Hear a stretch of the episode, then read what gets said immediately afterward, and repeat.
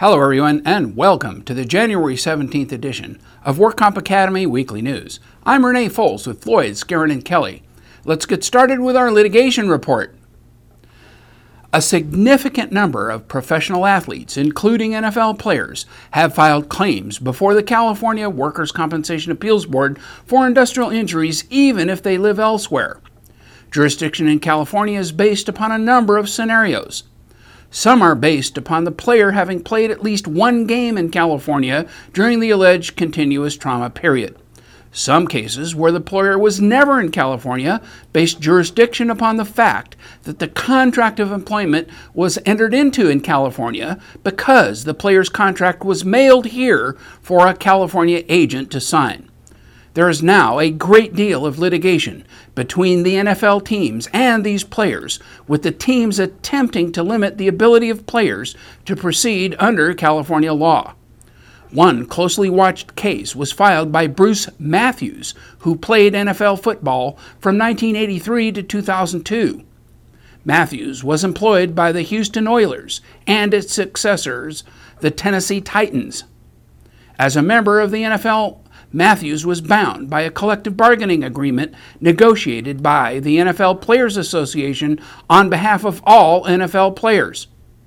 Matthews' contract stated that all issues of law, issues of fact, and matters related to workers' compensation benefits shall be exclusively determined by and exclusively decided in accordance with the internal laws of the state of Tennessee. Approximately five years after he left the NFL, Matthews filed a workers' compensation claim here in California. This ran contrary to the contract with the Titans, and the Titans filed a grievance against Matthews, which was sent to an arbitrator to decide. An issue was whether Matthews violated his player contract with the Titans by filing a claim for workers' compensation benefits in California and requesting it be processed under California law. In August 2010, the arbitrator found that Matthews violated his player contract and issued an arbitration award forcing Matthews to proceed under Tennessee law, although he was not prevented from filing the claim here in California. Matthews filed suit in a federal district court in San Diego, requesting the court to vacate the arbitration award. He argued that the award was contrary to California law and public policy. He claimed that California policy prevents contractual waivers of its workers' compensation protections. The employer argued that California favors enforcing choice of law agreements. After reviewing the Supreme Court 1935 case of Alaska Packers Association versus the Industrial Accident Commission of California and other cases, a federal judge upheld the arbitration award. The court reasoned that California law does not provide an explicit, well defined, and dominant public policy barring all contractual waivers of California workers' comp law. It has instead evidenced a nuanced analysis in which courts considered the extent of California's interests in providing workers' compensation. Further appeals are now being contemplated by Mr. Matthews, which may or may not end up in his favor. The Court of Appeals orders apportionment in a case where the AME opinion met state standards. Here's what happened in the unpublished opinion of Solano County Probation Department versus WCAB Aguilar. Paula Aguilar suffered uh, industrial injuries to her left shoulder, left elbow, low back, and left hip. Peter Mandel, MD, acting as an AME, noted that Aguilar had pre existing arthritis in her left hip. Dr. Mandel at first concluded in 2002 that the arthritis was not symptomatic or disabling. Therefore, in his opinion, all of Aguilar's hip disability should be apportioned to her work. His first opinion was consistent with California existing law on apportionment in 2002. In 2004, the legislature substantially changed the law of apportionment pursuant to SB 899. So, when Dr. Mandel examined Aguilar again in 2005, he apportioned approximately two thirds of her disability to the CT and the rest to arthritis. In May 2006, Dr. Mandel felt that the growing medical evidence in the literature showed obesity played a role in spinal disease and spinal problems, and thus he said that 10% of the spine disability was caused by obesity.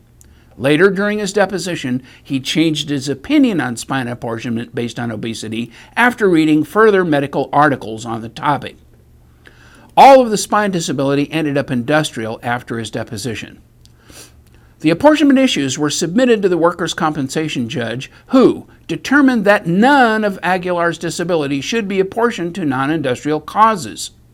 Among other reasons, the work comp judge claimed that Dr. Mandel's opinions were confusing and that he had not sufficiently explained how and why the pre existing factors caused disability as required by board precedent.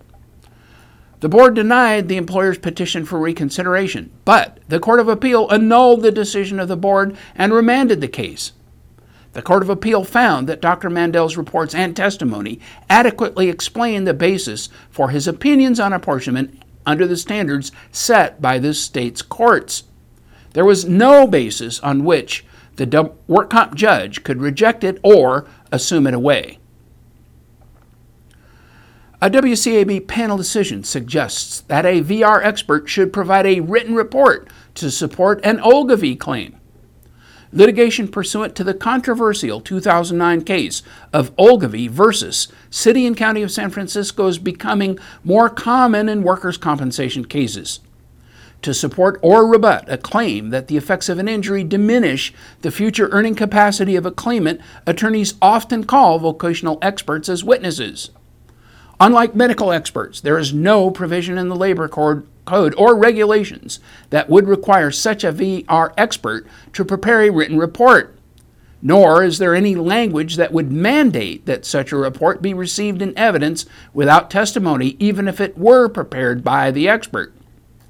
As Ogilvie claims evolve on a case by case basis, we learn how to effectively present these cases at trial.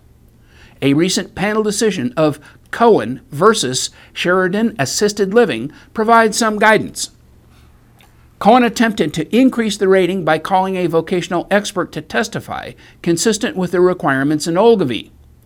The work comp judge did not award an increase based upon this testimony because the oral testimony was vague and not convincing.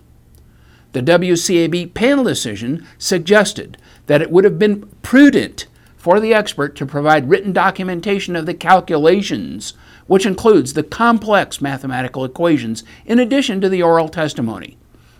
These calculations are more difficult to follow when presented orally.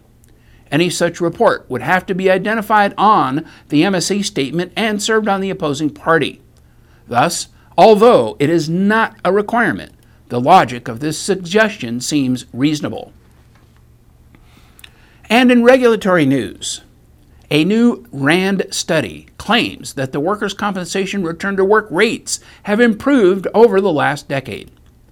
The two most widely accepted benchmarks for the effectiveness of a workers' compensation system are measures of the adequacy of benefits and the affordability of the system.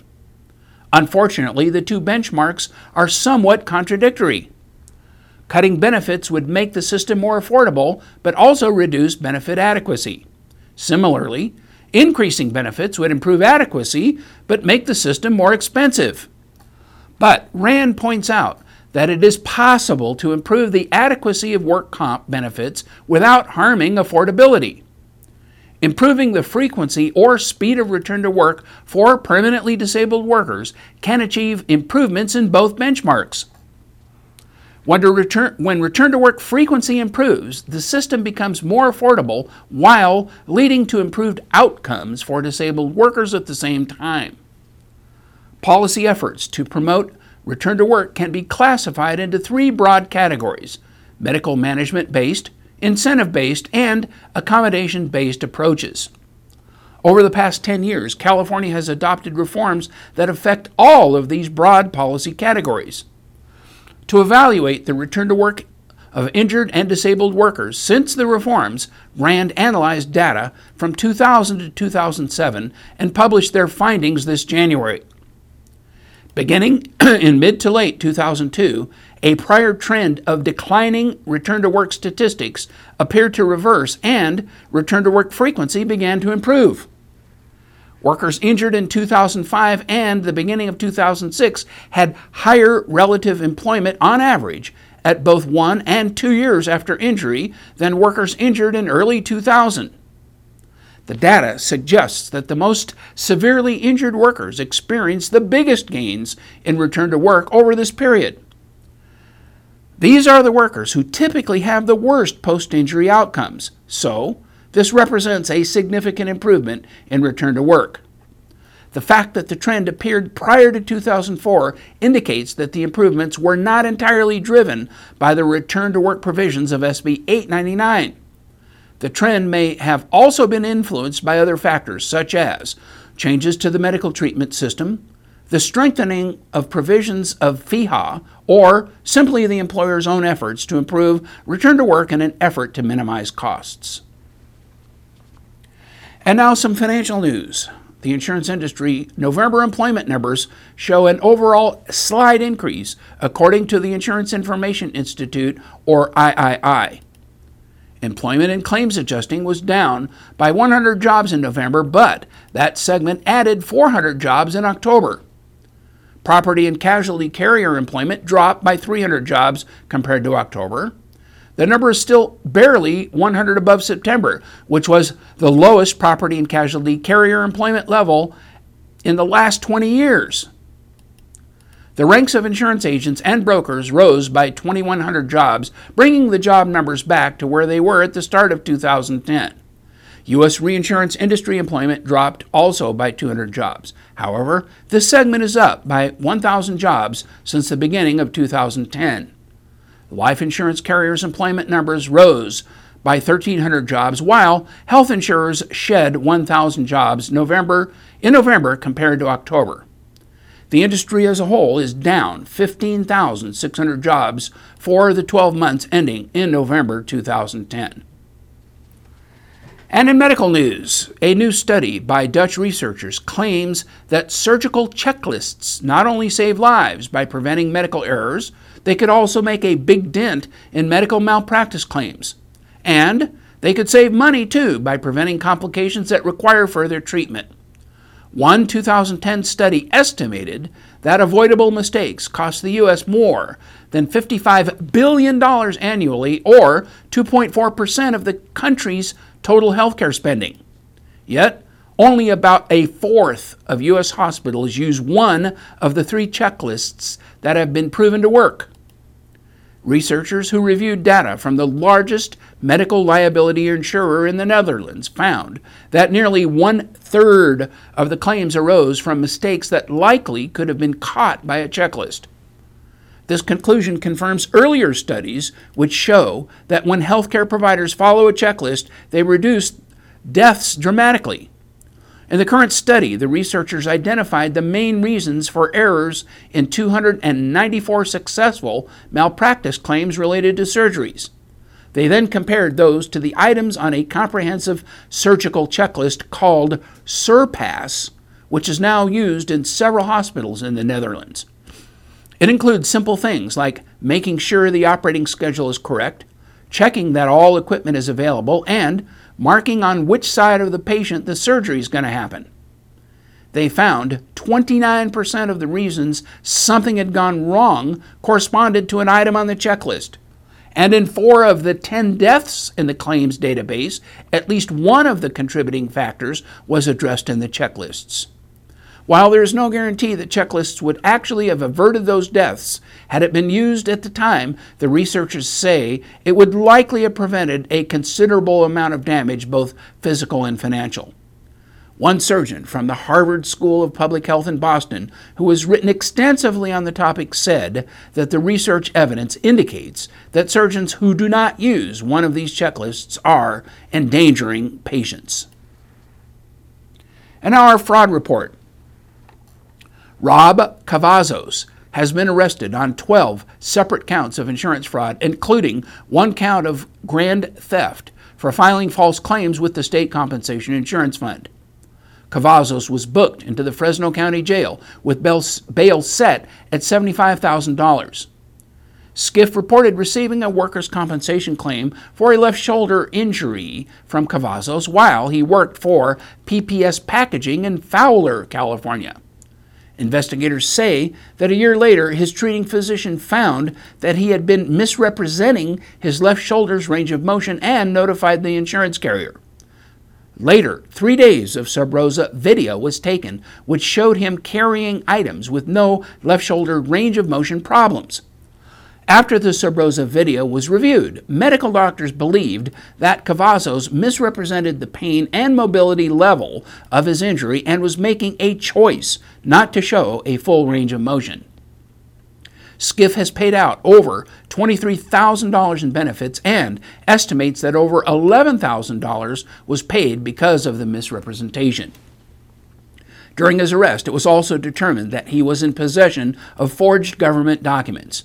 The DA will determine if additional charges will be filed. This case was investigated by the Fresno Fraud Division of the Department of Insurance and the Selma Police Department. And in other news, American Claims Management has promoted three of its employees from assistant vice president to senior vice president of their respective divisions. Deidre Millwood is now senior vice president of workers' compensation. Deidre began her career in workers' compensation at Golden Eagle Insurance and has since held various technical and management positions at Octagon Risk Services and American Commercial Claims Management. Deidre joined the American Claims Management as Assistant Vice President of Workers' Compensation Claims in 2008. With over 15 years claims experience, she has an exceptional background in multi jurisdictional workers' compensation claims from both a carrier and third party administrator perspective.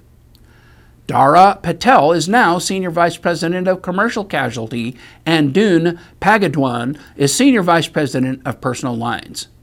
Last month, ACM announced a new business relationship with Zurich North American.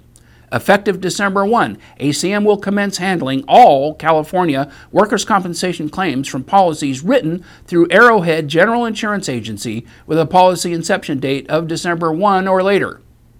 American Claims Management has been an independent national third party claims administrator since 1988, specializing in both commercial and personal lines.